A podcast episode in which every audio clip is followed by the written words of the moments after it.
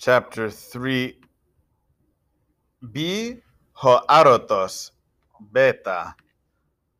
Εν δε τούτο προσχωρέ ο Φίλιππος. Ο Φίλιππος εστίν ο του δικαιοπόλυτος χουλιός. Παες μέγαστε καε Ανδρέος. Φέρετε το δέπνον προς τον πατέρα.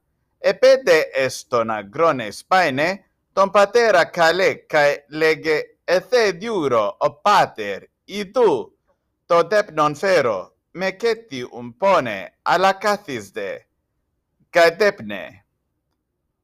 Ο ομπατέρ λέπε το άρωτρον και καλέ τον δούλον, καθίστουσιν ουν χάμα κατεπνούσιν, μετά δε το τέπνον ο δικαιόπολης, μένε ο πάει, φεσίν, καί συλάμπανε.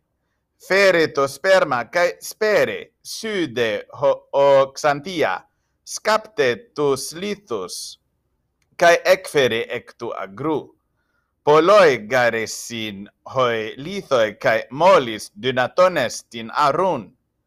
Hodec xantias alu dynatones ti tosutus lithus ecferin, hode dicaiopolis, me fluare, o xantia, alapone, ponusin un hot te pater kai ho paes kai ho dulos. Telos te katadune men ho helios hoit de anthropoi uketi ponusin alla luusi mentus pus to de arotron lepusin en to agro kai proston oikon bradeos padistusin